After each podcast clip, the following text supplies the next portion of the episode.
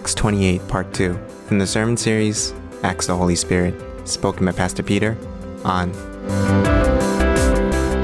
Good morning.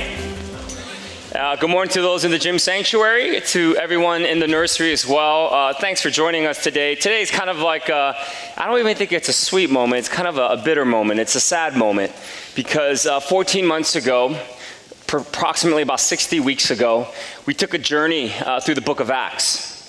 And uh, for me, at least personally, and for our teaching team, it has been such a, an amazing experience to dig deep into the text week after week and to be able to share what God was doing in the very first church. Hopefully, the 14 month journey has been as rich for you as it's been for us. We've learned a ton.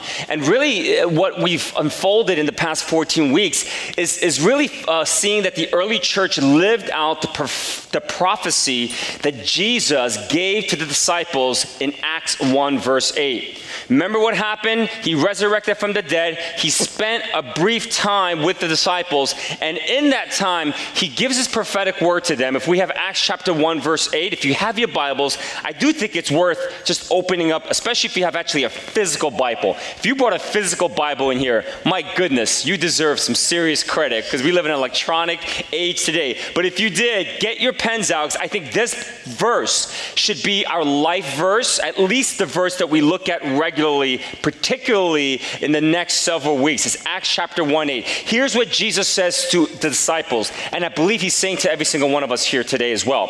He says this He says, But you will receive power when the Holy Spirit comes on you and you will be my witnesses in Jerusalem, in all of Judea and Samaria, and to the ends of the earth. This is a verse worth memorizing, I believe. But also, if you have your highlighters or your pens and you have a physical Bible, you really should underline that first part. But you will receive power when the Holy Spirit comes on you. For the past 14 months, we've had sort of a front row seat of seeing what happens when the Holy Spirit comes with power to the disciples we see what happens, and it comes really in two beautiful forms that you and I have to see today. It comes in the form of through the proclamation of the gospel of Jesus Christ. I think a lot of you know that. We do that every week as we come up here. But also, it comes to the demonstration of the very power of Jesus Christ. And so, as soon as Jesus gives his prophetic word, the very next chapter, the day of Pentecost happens. The Holy Spirit falls on the disciples.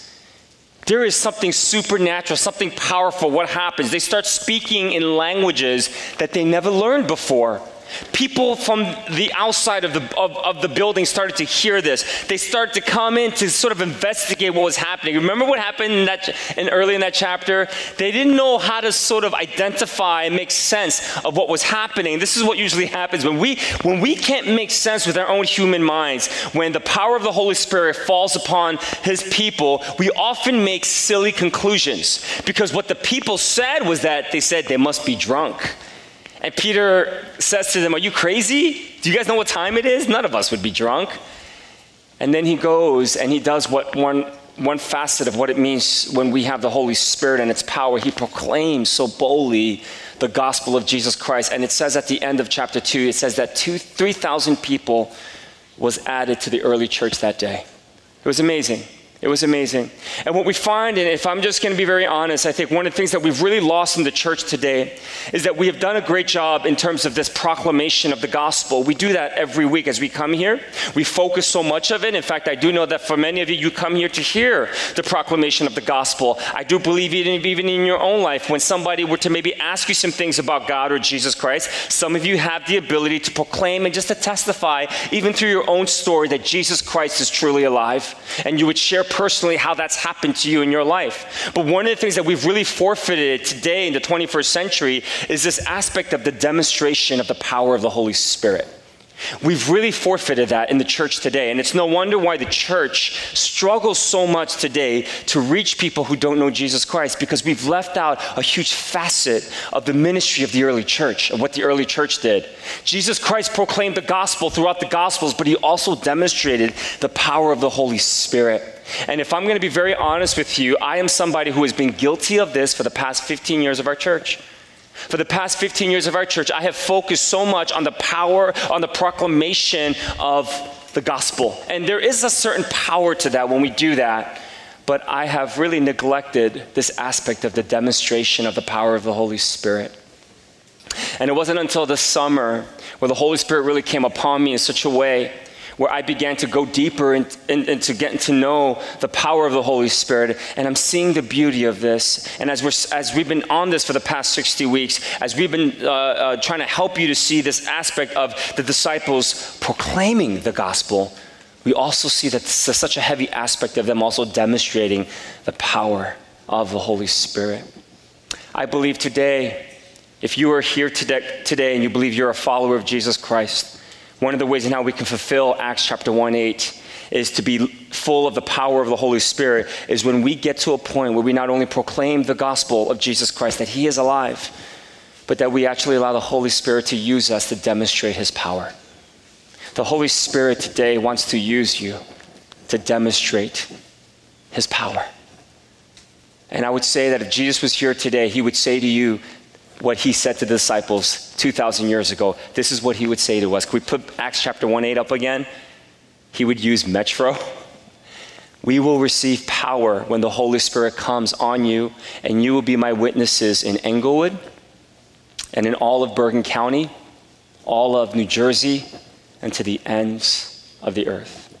As we close out this series today in Acts chapter 28, the Apostle Paul is going to teach you and me how we can be Christians where we can not only proclaim that Jesus is alive and declare that, but we can also demonstrate his power. And if you listen closely, I do believe today could be one of those pivotal moments for you where you allow God to use you to demonstrate the very power of the Holy Spirit that lives inside of you. And so if you have your Bibles, turn with me to Acts chapter 28. We're going to look at verses 11 through 31. Acts 28, 11 through 31. After three months, so they were in the island of Malta for how long? For three months. For three months. After three months, we put out to sea in a ship that had wintered in the island. It was an Alexandrian ship with the figurehead of the twin gods Castor and Pollux. It was probably a ship that was filled with grain, like the ship that was destroyed three months ago. We put in at Syracuse and stayed there three days. From there, we set sail and arrived at Rhegium the next day, the south wind came up, and on the following day, we received Puteoli. There, we found some brothers and sisters who invited us to spend a week with them. And so we came to Rome. The brothers and sisters there had heard that we were coming, and they traveled as far as the Forum of Appius and the three taverns to meet us. At the sight of these people, Paul thanked God and was encouraged. When we got to Rome, Paul was allowed to live by himself with a soldier to guard him. Three days later, he called together the local Jewish leaders. When they had assembled, Paul said to them, My brothers, although I have done nothing against our people or against the customs of our ancestors, I was arrested in Jerusalem and handed over to the Romans. They examined me and wanted to release me because I was not guilty of any crime deserving death. The Jews objected, so I was compelled to make an appeal to Caesar.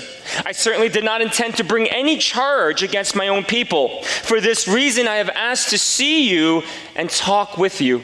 It is because of the hope of Israel that I am bound with this chain. They replied, We have not received any letters from Judea concerning you, and none of our people who have come from there has reported or said anything bad about you. But we want to hear what your views are, for we know that people everywhere are talking against this sect. They are arranged to meet Paul on a certain day and came in even larger numbers to a place where he was staying. He witnessed to them from the morning till evening, explaining about the kingdom of God, and from the law of Moses and from the prophets, he tried to persuade them about Jesus. Some were convinced by what he said, but others would not believe. They disagreed among themselves and began to leave after Paul had made this final statement. The Holy Spirit spoke the truth to your ancestors when he said through Isaiah the prophet, Go to this people and say, You will be ever hearing, but never understanding. You will be ever seeing, but never perceiving.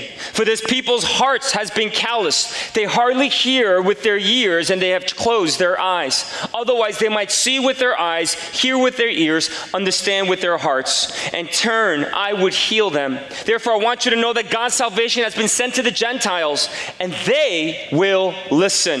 For two whole years, Paul stayed there in his own rented house and welcomed all who came to see him. He proclaimed the kingdom of God and taught about the Lord Jesus Christ with all boldness and without hindrance. This is the word of God. Let's bow our heads for a moment of prayer. So, God, I pray that at this time, as we open, as we look at this last chapter and conclude this 14 month series, God, whisper in every one of our ears today. Affirm so boldly that you want to use every person in this room to demonstrate your power to others. I pray, God, that we would not make this about us, but that we would make it about you. And like Paul, that we would learn how important it is to be obedient to you and not talk ourselves out of things that, God, you want to do. So, Lord, I pray that you would help us as we unpack this passage. I pray you would set the captives free today in this room. And I pray, Lord, that there would be such an eagerness and a passion to engage and go deeper. And God, that all of us in this room could say, we want more of the Holy Spirit in our lives. So I pray that the words that come out of my mouth and the meditation of all of our hearts in this room, I pray, God, that it would indeed be pleasing unto you. And all of God's people said, Amen. Amen. Well, uh, why do we have to get to a place? Some of you will probably say, well, why do I have to do this, Peter? Why do I have to demonstrate uh, God's power? Why do I have to do that? Why do we even have to proclaim? Some of you think it's an option to proclaim uh, that the gospel message that Jesus is alive and to demonstrate the very power of God. Why do we need to do this? The reason why we need to do this is because God has charged you and I to fulfill the greatest purpose of all of humanity, and that is to advance his kingdom. The kingdom of God is here. Do you believe that today? Amen? It truly is here. The kingdom of God is here. In fact, Jesus Christ in the gospel is the thing he declares the most. He wants people to know that because he's here, because he's entered into human history, he wanted them to know that the kingdom of God is here. Kingdom of God is mentioned twice in this passage, all right? And so it is really an important thing for you and I to see. God wants you to demonstrate his power, not so that you could look good. No, God wants you to demonstrate his power so that the kingdom of God could be established in this world. The kingdom of God is simply a kingdom where Jesus Christ is the ruler. Amen? That is the kingdom of God. Some of you may say, What is the kingdom of God? It is the place where Jesus reigns. It is the kingdom where no one else rules except for Jesus Christ. This is why the church is still so important to our own Christian faith and to our lives, simply because the church is the only place in this world where we have declared that the kingdom of God is here. It's the church. Every one of us who is here today, I hope you believe that Jesus Christ is our King. And we come here and we serve the one ruler and ruler of all, and that is our Lord Jesus Christ. And God wants you and I to dedicate our lives to dedicating it to advancing his kingdom, to let people know that there is a king who loves them, who came and died for them on the cross. He wants you to use that, to, he wants you to proclaim that truth, but he also wants you to demonstrate his power like the early church did, like we see Jesus doing as well. Jesus was fully God, but he was also fully man. And when Jesus did miraculous things in the gospel, he didn't do it in his, in his divinity, he did it in his humanity. But the difference was that he was filled with the Holy Spirit. And it's something that you and I need to know today, right? And so God wants us to demonstrate his power so that his kingdom could be advanced. But the problem for a lot of us is that we don't do that. And we're so focused because we're so focused on advancing our own kingdom. It's an obsession of ours. God didn't create you, put you on this planet so that you can create your own kingdom. And unfortunately, we do that in the church a lot. We, we do it, we live our lives, and we prioritize just for ourselves. And it's no wonder why a lot of us, we struggle with this sense of emptiness, with a, with a hollowness in our heart many times, because you're doing what God did not create you to do. God didn't create you to create your own kingdom and to establish it. For some of us, success and wealth and that kind of forward advancement that the American culture teaches, we, we've drank the Kool Aid and we've sort of put some spirituality around it, like we packaged it with some spiritual paper, and we think that's okay. But at the end of the day, if you're really going to ask yourself the question, whose kingdom are we building? Are we building God's kingdom or are we actually building our own? And we're struggling with that reality. For some of you, you think it's okay to, to, to, to, give yourself to God in some ways, but you give yourself more to building the kingdom of your family's name. And you do what your parents tell you to do. You do what your parents have sort of, sort of created a path for you because you have to create and continue the legacy of your family name. That's not the kingdom that God calls you to build. He calls you to build His kingdom where Jesus Christ is truly our King. Amen? Amen. And some of you don't even want to, but you end up building a, a false kingdom of a false you because of some of the deep, profound hurts and pains you've gone through. You have created a false sense of self where you've created this imposter where people see this person, but it's not you. And that's why every day you live your life, there's a deeper sense of uh, emptiness that happens because you are introducing yourself to the world of somebody that's not you. And there's a slow death that begins to happen. There's a less sense of peace and hope. And you create this fake kingdom where you don't even know who you really are because there's something so deep that's going on in your own lives. God has called us to transform his kingdom. He's called us to establish it. And how we do that, one of the ways in how we do that is demonstrating his power. So today, could you surrender your the desire to want to advance your kingdom? And could you make a commitment to want to advance the kingdom of God? When you've made that commitment, then you're ready to demonstrate his power.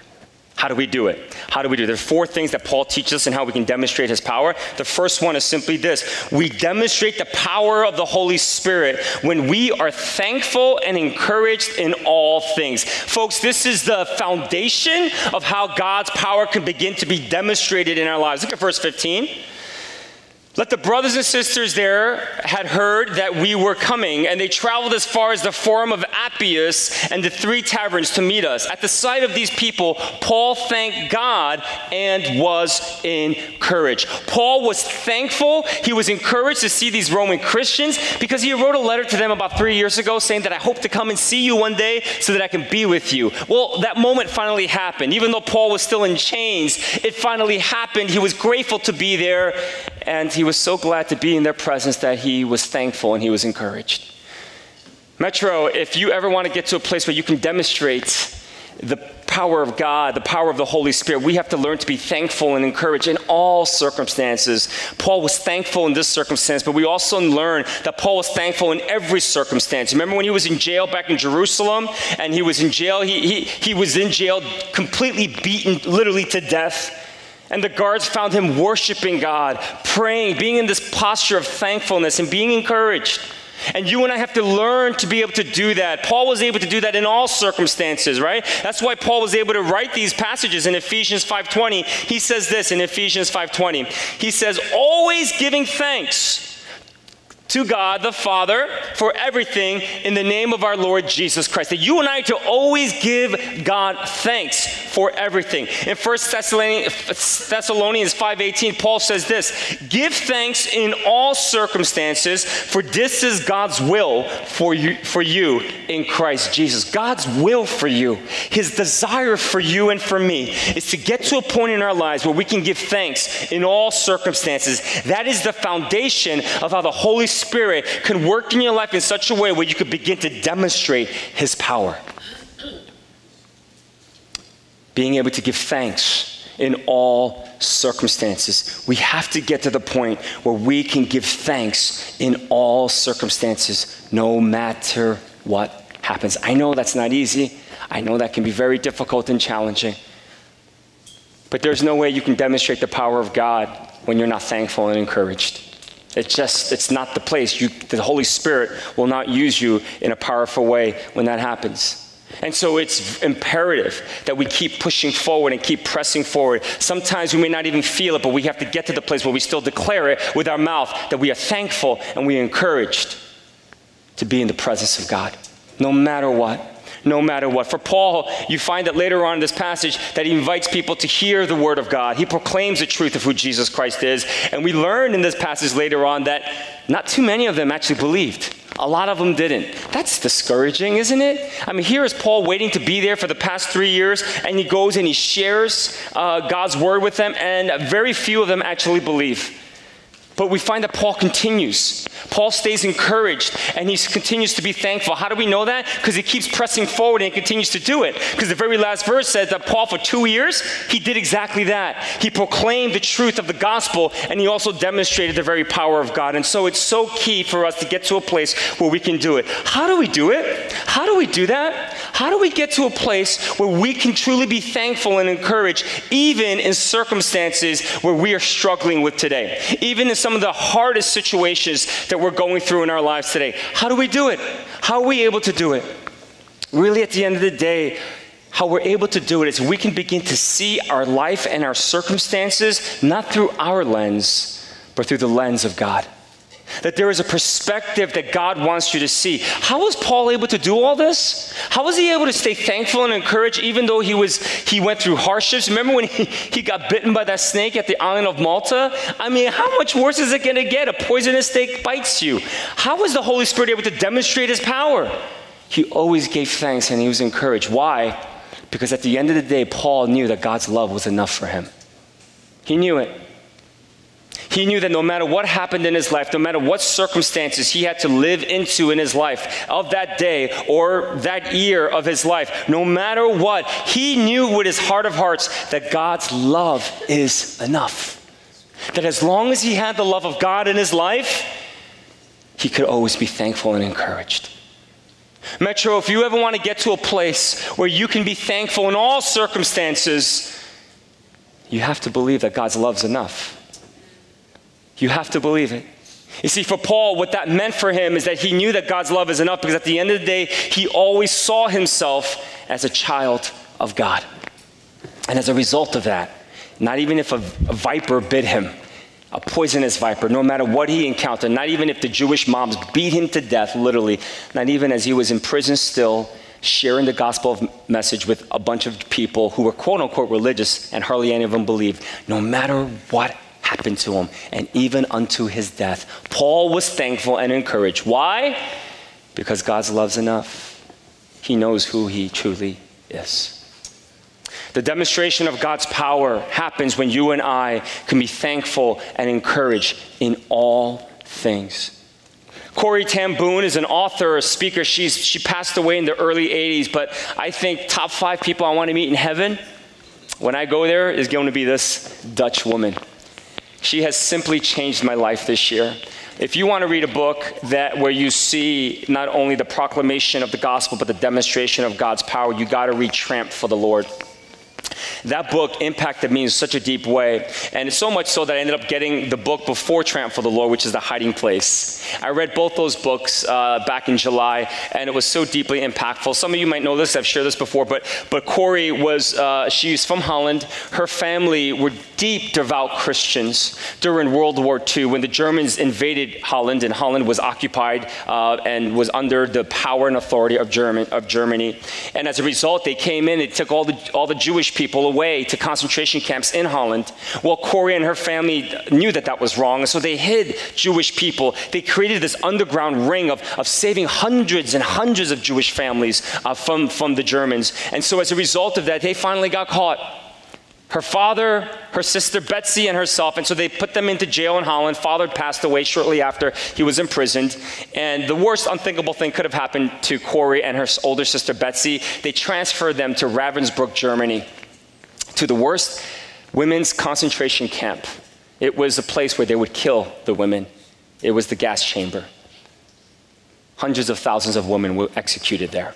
Well, they made their way there. They were in these small cells with a bunch of women. They gave them these little old mattresses that were filled dirty with human waste. And the cell was full of fleas and lice. Corrie and her sister were so thankful that they were able to, and this is, you, you got to read the book to know how this happened, but they were able to smuggle a Bible into the cell. Now, that's pretty remarkable because in order to get into the cell, you got to go, na- go in there naked. So they were able to bring a Bible in there. You got to read the book, and she'll tell you how that happened. Power of God, the demonstration of his power. They always gave thanks to God for this book because it was the only thing that they had that was of the truest, truest value. Well, they were in cell one day, and Betsy, her older sister, who's also more mature in Christ, said to Corrie, We have to give thanks to God for everything. And so they started giving thanks for everything. Corrie went along, but at the end, she, Betsy says to her, um, You gotta give, we gotta give thanks for the lice and the fleas. Corrie looked at her as believing that she had gone mad and said, I will not do that. Are you crazy? I can't give God thanks for the lice and the fleas. I mean, it, they were infested with it in their hairs and everything. And Betsy looked at her and said, You must give thanks for the lice and the fleas, Corrie. And Corrie, as a good little sister, listened to her sister, didn't believe it in her heart, but she did. She said, God, I thank you for the lice and the fleas. A few weeks later, Betsy runs up to her and smacks her in the shoulder and says, You see, and she explains to her because Betsy's health was failing her because they had to work really hard, do manual labor at the concentration camp. Because her health was failing her, they kind of put her with a group of women uh, that was in charge of knitting socks and hats. Uh, the winter was coming, and so they wanted to, the, the, the women would knit those for the prisoners. And uh, they put them in this down cell area where it was completely enclosed. There were no windows. It was a dark, stinky, dirty place. And uh, she was able to go there the guards would never go dare to go down there. Why? Because it's flea and lice infested, because it's all in their hair and their clothes. So they wouldn't go down there. They had full privacy, and for months upon months, Betsy was able to do Bible study and lead hundreds of women to Jesus Christ. And she looks at Corrie and she goes, That's why we give thanks for the lice and the fleas. Corrie never forgot that because her sister passed away in jail, died in jail, but she was released. And shortly after that, she's a watchmaker by trade. She knew that God didn't want to continue to be a watchmaker, but that God had called her to be a proclaimer of God's truth, to go out and preach. Nobody invited her to preach.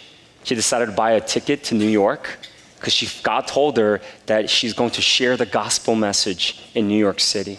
And so she goes no invitation, knowing no one, and somehow God opens and orchestrates an opportunity for her to begin to proclaim the gospel. Corrie slept in homeless shelters throughout her life in her ministry, proclaiming the truth of God and demonstrating his power. You'll read that in, his, in her book, Tramp for the Lord. Corrie always gave thanks because she never forgot the lesson of what she learned from her sister at Ravensbrück to give thanks for the lice and the fleas in her life. Metro, what are the lice? What are the fleas in your life that you need to give thanks to God for today? Will you give thanks to God for it? Will you be encouraged for those things? Because deep down inside, if you can, then you will know that God's love's enough because no matter what, you still have Him and you are still a child of God. None of those things ever make a difference in the sense where it should affect how you see yourself and how you see yourself in God's love. Amen? Demonstrate the love of God, how you do it is you give thanks to God for the fleas and the lice in your life. Second, we demonstrate the power of the Holy Spirit when we capitalize God's favor. When we capitalize on God's favor. Look at verse 16. When we got to Rome, Paul was allowed to live by himself with a soldier to guard him. Let's look at verse 30. For two whole years, Paul stayed there in his own rented house and welcomed all who came to see him. We find that Paul experienced some unusual favor here. He was a prisoner, yes, but he was under house arrest. He was able to live in a home where there was a guard that always watched him, and most scholars said that the guard was chained to him with a light little chain. They took four hour shifts and they would change their way. But Paul had as much freedom as he could as long as he stayed in this house. He could invite any guest that he wanted. He lived in God's favor. And I want you to know that favor ain't fair. It ain't. Some of you live in God's favor, you experience God's favor, but here's the thing that we need to learn about God's favor God's favor isn't just for you. When God pours out his favor upon your life, he wants you to capitalize on it by demonstrating his power. You see, what Paul did here is that he didn't just hang out at the house and relax himself. I mean, he certainly deserved it. He deserved to relax a little bit, right? He could have just chilled out, but he didn't. What did he do? For two years, people came into the house. He proclaimed the gospel message, but he also demonstrated the power of God in this place. God's favor is his compassion, God's favor is his love, God's favor is his grace that he pours upon your life and my life. And many of us live in that favor when we can capitalize on it to advance God's kingdom. See, God has given you that favor not just for yourself, but He's given you that favor so that you can advance His kingdom. So it's not just about you embracing the favor of God. Some of you might even struggle with that because you don't believe you deserve God's favor. Eh, all of you in this room, I'm telling you right now, none of you deserve God's favor. No one, not even me. Right? Just turn to your neighbor and say, You don't deserve God's favor. You could even do this with your hand, your index finger. You don't deserve God's favor.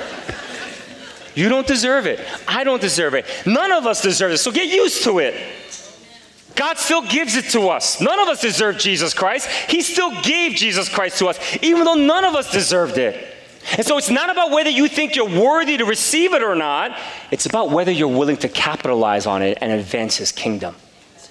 If you can do that, Metro Community Church, then you can demonstrate His power. God's favor isn't just for you. When God blesses you financially, it isn't just for you. Advance His kingdom. If God's giving you a gift somehow and you're doing it well and, and advancing your career, that's fantastic. But maybe His kingdom could be advanced with the gifts that you have, with the skill sets that maybe He's given unto you. God's favor is given to us not just so that we can live in it like Paul, but so that we can also capitalize it and advance his kingdom. Then you'll know the power of his favor and you'll know the demonstration of his power. The more you demonstrate the power of God because you've embraced his favor, the greater the capacity that God will use you and show the power of his Holy Spirit through your life. And so that's why it's so important to be thankful and to be encouraged. That's the beginning place. Because when you can do that in all circumstances, then you begin to live in His favor. And I would, I would simply say this, and I hope I don't offend any of you here today. I really don't. Because a lot of times when we think of God's favor, we think of just good, good things. But in my own life, my greatest favor wasn't what God gave to me in that way, but my greatest favor that God has given to me was the pain I had to endure as a kid. Some of the hardships that I've endured. Some of you have endured so much worse than I have in life. But the greatest favor that God has ever given to me that I've been able to live in today, I can say this today, I couldn't say when I was a little kid growing up, was growing up in a home where physical abuse was not necessarily an everyday occurrence, but happened whenever my father was drunk. Living with a deep sense of fear that perhaps maybe he would kill my mother, and living with that fear almost every day of my life. God's favor. I see it as his favor. Why? Because God has healed me of that I see that He's enough, and now He's used it as a platform for my ministry here at Metro. It has been the greatest favor that God has bestowed upon my life, more so than anything else. And it's allowed me, honestly, to grow so that I don't repeat the generational sins, so that I can be the father and the husband and the son of God that I can be today. So, your favor, whether you may not know this or not, is actually the lice and the fleas that you need to give thanks to today. Because if you can give thanks to it, God could begin to work in your life in such a way where it becomes the greatest favor that not only do you embrace, but you capitalize to demonstrate the power of Jesus Christ in your life.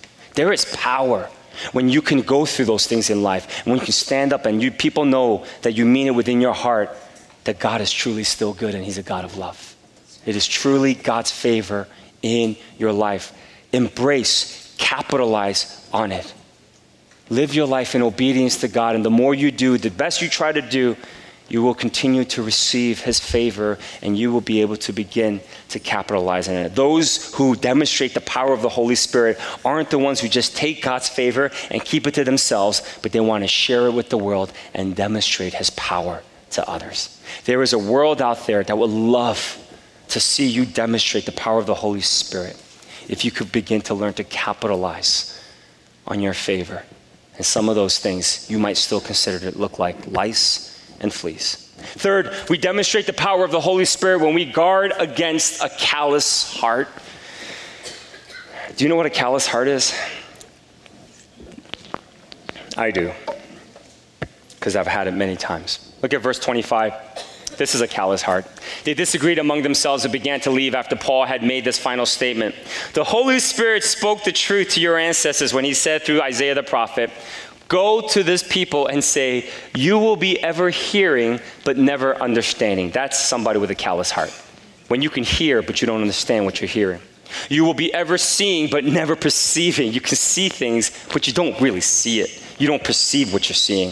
For this people's hearts has become callous. They hardly hear with their ears and they have closed their eyes. Otherwise, they might see with their ears, eyes, hear with their ears, understand with their hearts, and turn, and I would heal them.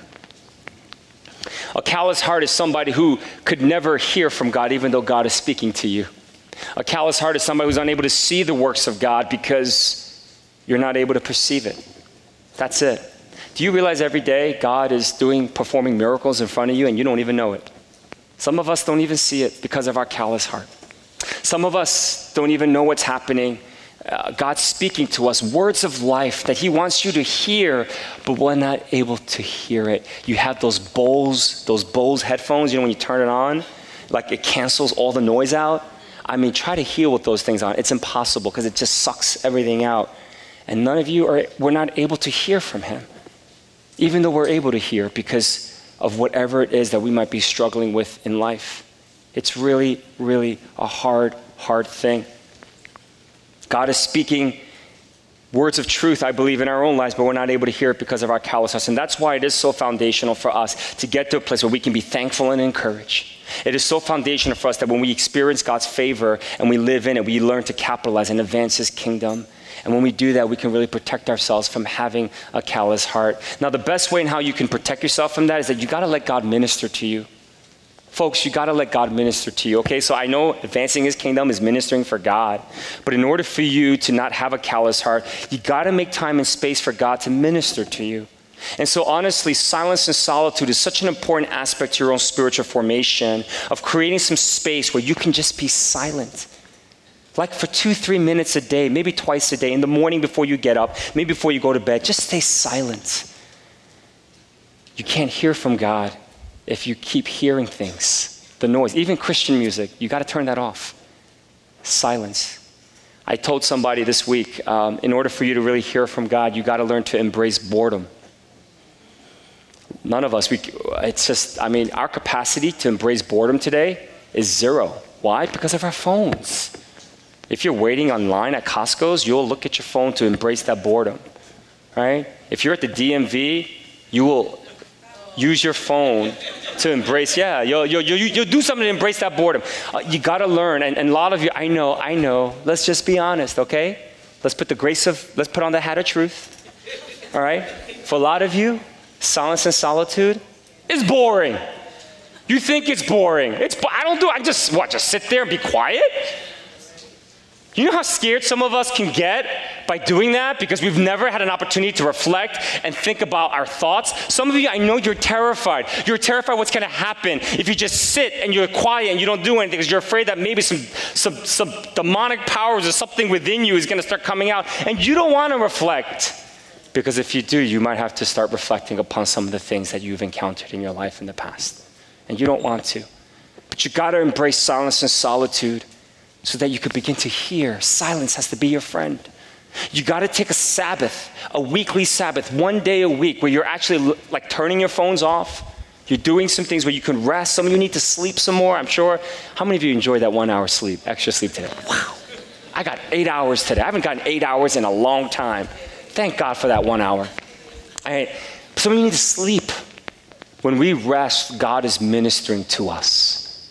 And our callous hearts begin to get soft. Why? Because you're letting God minister to you. As much as God wants you to minister for Him and advances his, advancing His kingdom, if you really want to be able to demonstrate His power, you got to let Him first minister to you. You got to first encounter that power for your own life.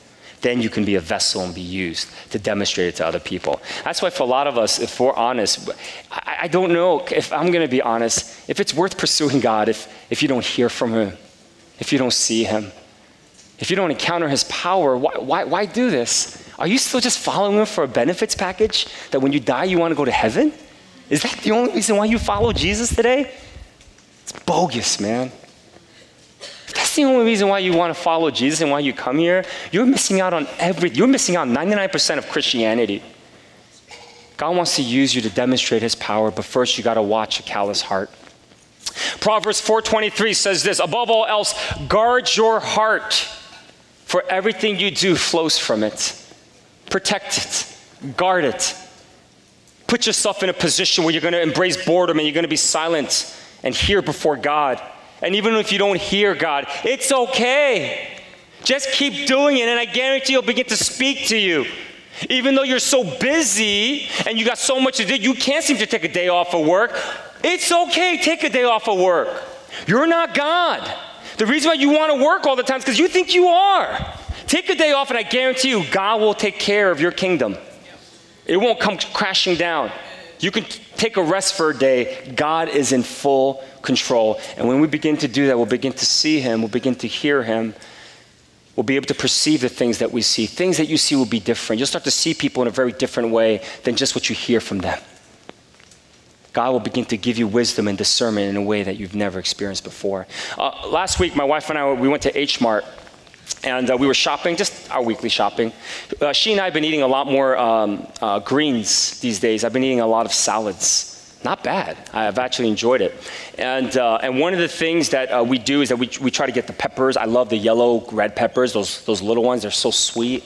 So we try to do that. And, and, and so we go to H Mart to get all the vegetables because they're cheaper there, you know, and stuff. And so we went and, sh- and I saw the, the pepper um, bag. Uh, it was on sale for $1.99. But I, I didn't think to put it in because I thought we had some at the house. We get towards the end of the checkout line and she goes, Oh, I forgot the peppers. I was like, Oh, well, I, I saw them right at the produce section towards the end of the wall. They're on sale for $1.99. So I said, Would you mind getting it? And I'll just make sure we, we check out here. She said, Sure. So she went, she got it. She bought back a bag that was not the peppers that we normally buy.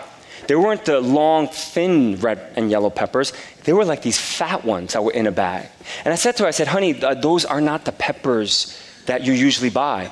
And she just said to me, she goes, no, no, they're the, they're the same ones. And I said, no, no, no, no, they're not the same ones. They're, they're very different. These are real fat. You buy the skinny, long ones. She says, they're the same.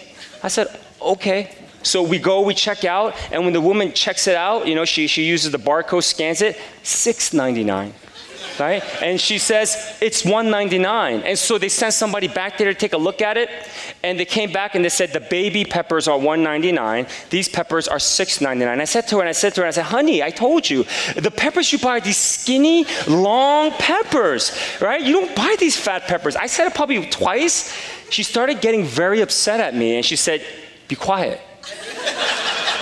I said, all right. And so I didn't think much of it. And so we get out, and as we walk out of, you know, because I'm loud, I, I, my voice is not quiet. And so I, am saying this in front of everyone. And so the cashier is hearing this, the people in the back of the line are hearing what I'm saying to her.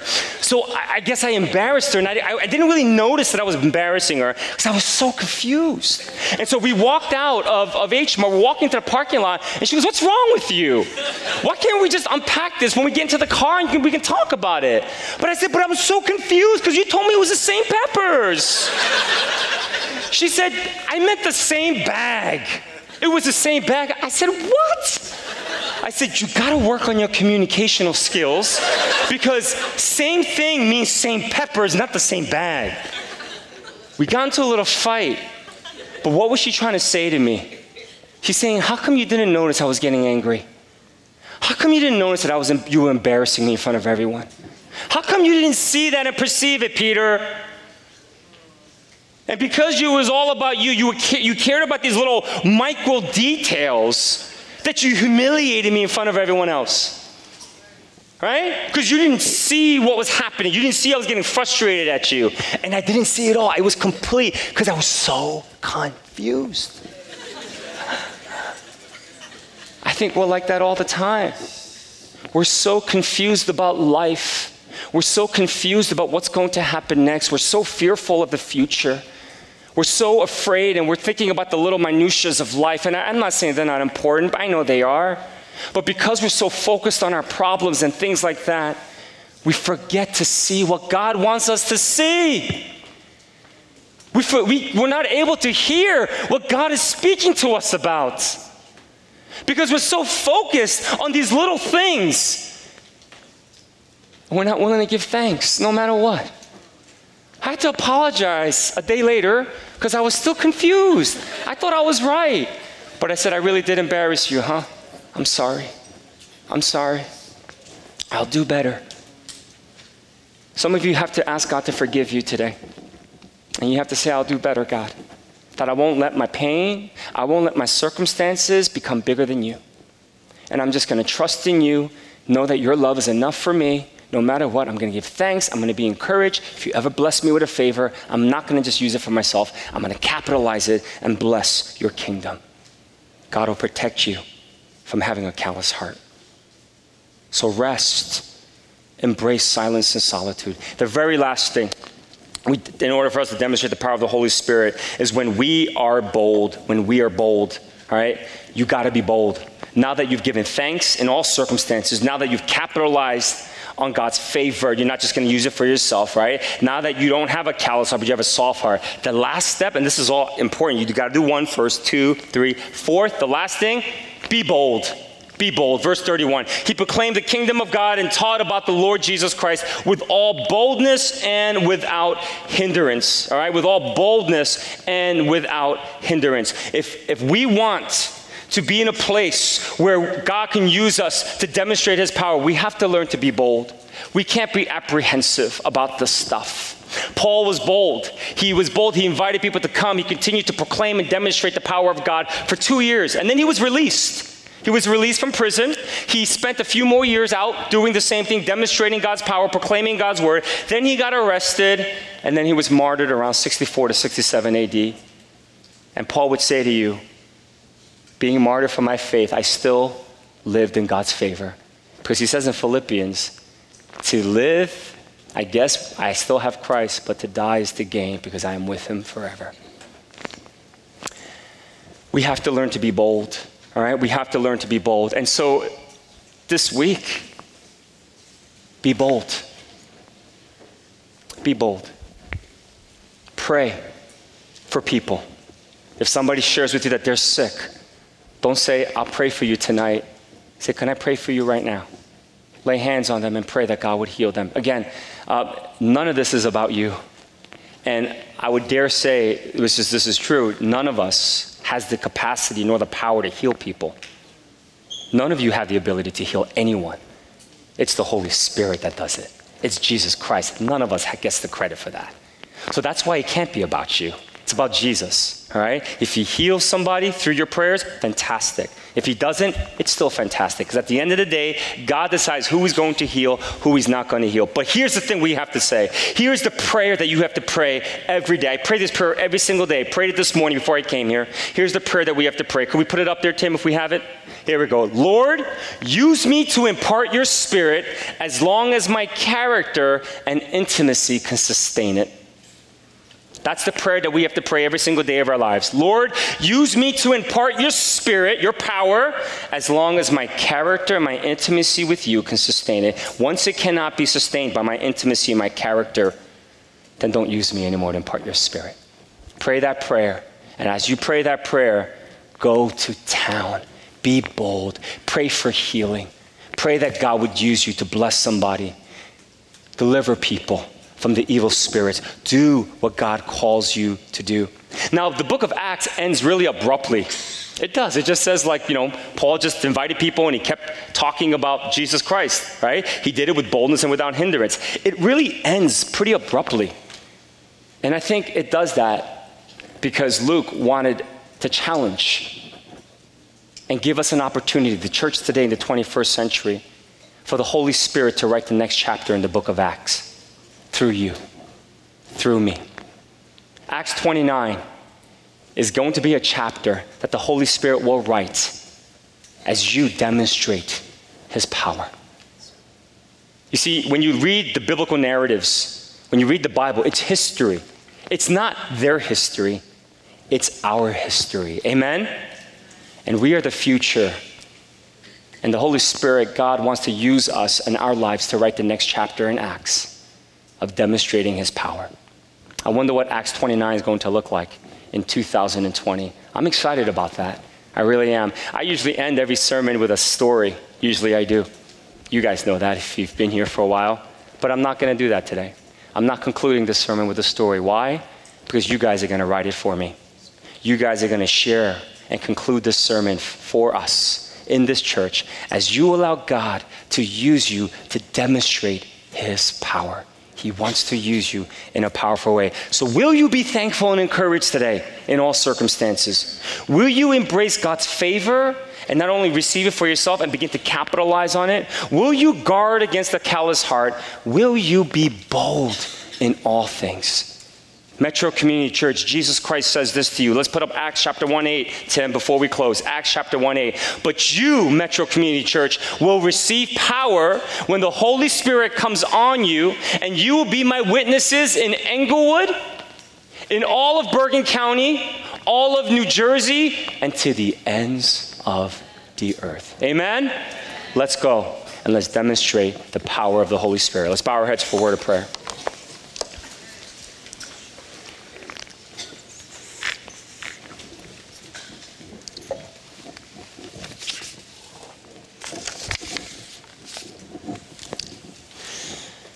I don't know how the sermon spoke to you, but hopefully it convinced you enough, God did, that He wants to use you to demonstrate His power. And uh, as the last part of the sermon was to be bold, I'm going to ask you to do something very bold today. If you want to demonstrate the power of the Holy Spirit, not just for your life, but unto the world, I want you to stand up and make that commitment before God today and before this church. And every head bow, every eye closed. It's not about you looking and seeing who's standing up or not. But I'm going to pray for you. I'm going to pray for you that God would really use you to be a vessel where the demonstration of his power can be displayed in such a beautiful way. If that's you, stand up. Stand up boldly. Don't be ashamed of this. This is your promise to God. You know, in Hebrews, it says that we bring God much pleasure, much joy through our faith. And I hope you have faith in God today. I hope your faith grows and believe that God could use you this week to demonstrate his power. Jesus is going to give you his power today. He says the Holy Spirit will come on you, and you will be my witnesses in Jerusalem and Judea and Samaria and to the ends of the earth. He'll do that as you proclaim that he is alive, but also as you demonstrate his power. So I'm just going to pray for you right now. God, I pray for everyone standing. Right now, I pray for them. Holy Spirit, I pray that you would fall upon them and that you would use them to demonstrate your power to their friends, their families, their coworkers, their students, their fellow students, wherever the world in which you call them to live. Right now, Holy Spirit, I pray that you would fill them. I pray that you would fill them to maximum capacity. They would encounter this power for themselves, but God, that they would also be used by demonstrating this power to the people who desperately need it today. And so, would you use them this week, next week? Would you fill them? And I pray, God, that you would give them such a yearning and a passion for your Holy Spirit every day, that they would yearn for it every day. And God, that you would give them faith, greater faith every day to believe in you and what you can do. Help them to be thankful and encouraged today. Help them to not just embrace your favor, but help them, God, to capitalize and advance your kingdom through that favor. I pray you guard them against a callous heart and let them be bold before you. I thank you for these men and these women here today. Bless them, encourage them, and do not give them a spirit of timidity, but a spirit of boldness, and that they would go out and act. In Jesus' name I pray. Amen. Amen. Let's give these men and women a round of applause for standing up and saying that they're going to demonstrate the power of God this week. Amen. Amen. Well, listen, uh, if you have your communication card, there's some next steps I just got to go through with you. If you wouldn't just mind flipping those over, we'll pray for you this week concerning these things that you check off. First, if you've never committed your life to Jesus, there is uh, a, new, uh, a new believers table out there. We call it the next table. Please stop out and make sure you go and grab a new believers packet. We will pray for you. We invite you to come and receive prayer before you leave. Second, I will reflect, pray, and share my struggle with a callous heart. Some of you might have it. One of the best ways in how you can soften it is by sharing it and confessing it to someone. Why it's callous today. All right. Third, I will be bold by demonstrating God's power this week. Be bold. God may bring somebody to you pray for them. Pray for healing. Demonstrate God's power. All right. Uh, uh, fourth, uh, Thanksgiving Sunday, November 24th. It's going to be a great celebration. Invite people. We're going to launch a new series on the soul of shame. It's a series I'm not looking forward to because God wants me to expose things to you that I've never exposed to you. And uh, it's embarrassing, but I want to be released from shame. Invite people because I think this series is going to really impact uh, your lives, but lives of people because shame is probably one of the deepest, darkest things, sins that we all struggle with. All right. Last, please sign me up for Connections Dinner on November 17th at 4 p.m. It'll be at my house. If you want to just learn more about Metro Community Church, love to invite you. We're going to eat some good food, fellowship, and learn about Metro Community Church. Lastly, for you parents here who have kids that are in the youth group, we need to make sure we're investing in our children's spiritual lives. Your kids' lives will be transformed if you send them to this retreat coming up in January 17th to the 19th. All right? If you have kids in youth group, please think about sending them there. I know sometimes your kids have different extracurricular activities on the weekends, but I'm telling you, this is more important because this is about their soul. This is about them encountering God and the Holy Spirit. And we're really excited about what's going to happen on that weekend. So please make sure you sign up for that.